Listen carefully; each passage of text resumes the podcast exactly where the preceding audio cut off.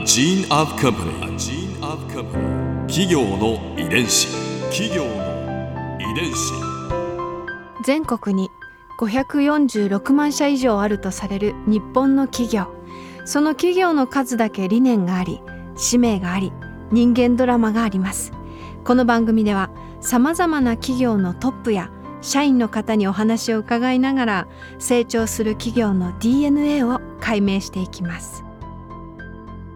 企業の遺伝子ナビゲーターは私千葉なクララとクオン株式会社代表の武田隆さんです武田隆です。よろしくお願いします。本日は日版株式会社代表取締役社長高津俊明さんをお迎えしておりますよろしくお願いいたしますよろしくお願いします。今回は日版の成り立ちについて伺います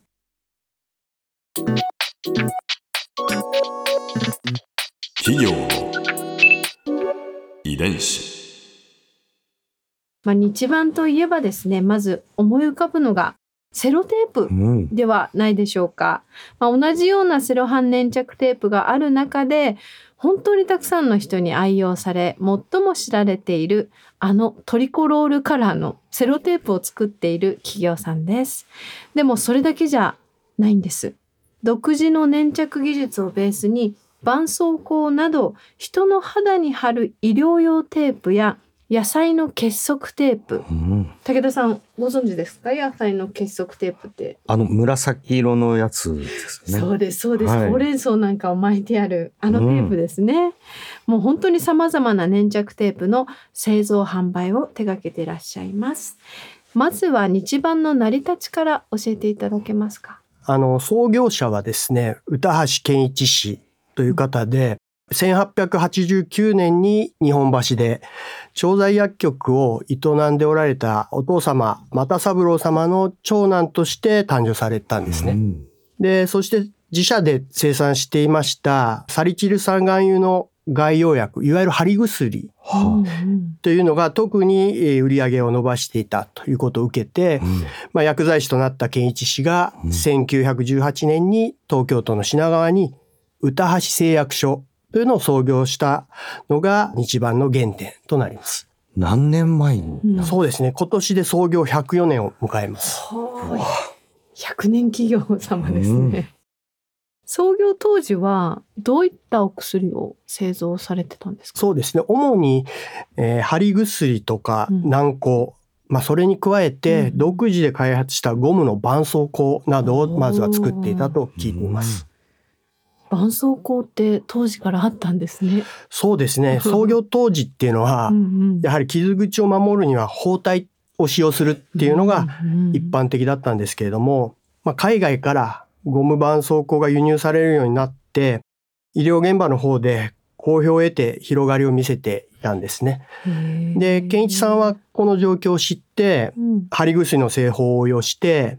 独自のゴム絆創膏の開発に取り組んで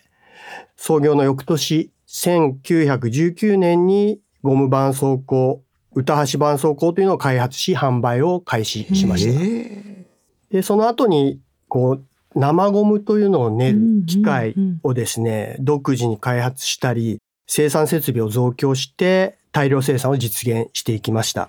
で病院や開業医向けに販路を拡大してうんこれが弊社の絆創膏の取り組みの始めであり、まあ、うんただいま販売しているケアリーブにつながっていくということであります。なんかこうとても順調な滑り出しのように見えますけれど、うん。まあでも開発にもねたくさんのご苦労があったことと思いますが、はい。その点は、実はその開発発売当初ですね、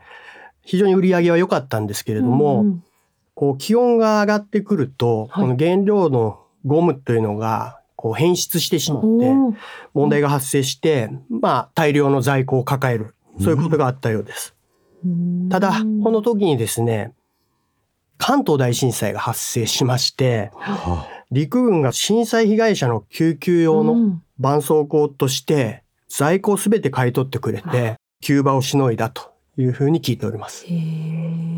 まあ、その後、健一さんは試行錯誤を繰り返して、まあ、ゴムが変質しない絆創膏を開発して、まあ、これで高く評価されて、絆創膏のトップメーカーへと躍進したというところでございます。開発者でいらっしゃる。そうですね。そうですね薬剤師であり開発者だったと聞いております。企業の遺伝子。その絆創膏のこう商品を改めて開発し直して、まあその評価っていうのはいかがだったんですか？そうですね。やはり病院などで高く評価されたということで、非常によく売れて、うん。それとトップメーカーに躍進したんですけれども、うんまあその後、1934年に株式会社歌橋製薬所ということに改組したんですけれども、その後第二次世界大戦が発生しまして、うん。いわゆる設備とか資材とか、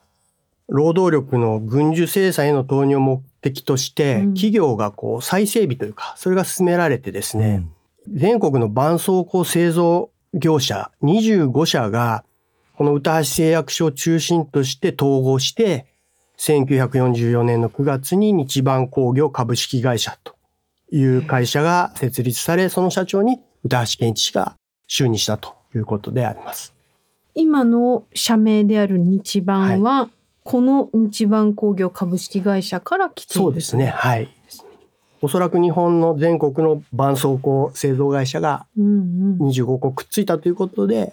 日絆ということになったと。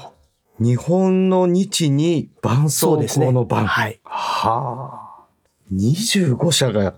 一つになるって大変だったでしょうね。あの、本当全国だったんで、はいかなりその、いろんな地方の社長さんが当然こうついてええ会社になったので、相当苦労されたというふうには聞き及んでいます。でも日本のトップメーカーだったので、そうですね。はい。歌橋様が初代社長。はい。へ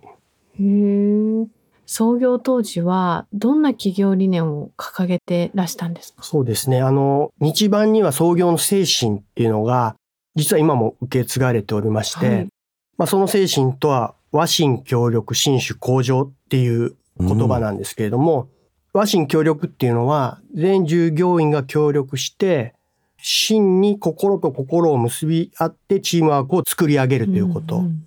で、もう一つの新種向上っていうのは、常に改善、新しい技術や情報を取り入れながら、うん。そして従業員一人一人が向上して、全体の力がフルに発揮されて企業理念を実現するっていうことのその二つはですね、うん。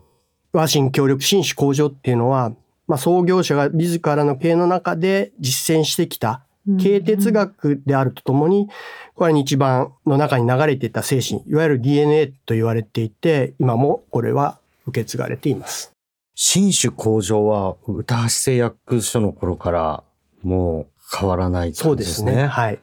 和心協力はやはり25社が一緒になってですね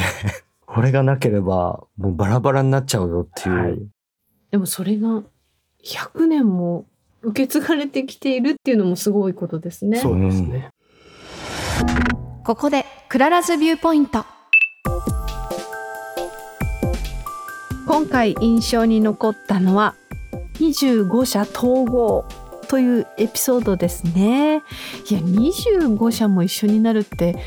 とすごく大変だったと思うんですね。だって25人のそのトップがいるわけですよね。でみんなが一緒になって一緒にこうお仕事を進めていかなきゃいけないってうん多分現場ではいろいろあったと思うんです。まあでもびっくりしたのその企業理念が104年間変わっていないという さすがだなと思いましたでもまあ医薬品だったりそのね日常生活に必要な、まあ、セロテープという商品があったりしてすごく人に近い商品を世に出しているからこそここまで変わらずに来られたのかななんて思いながら。企業さんの営みってなんかこうそのまんまなんか人の努力の歴史じゃないですか。いやー104年企業すごいです。企業遺伝子。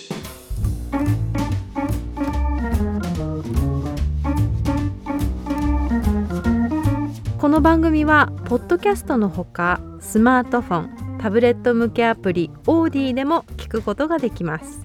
お使いのアプリストアからダウンロードして企業の遺伝子のページにアクセスしてみてくださいね。それでは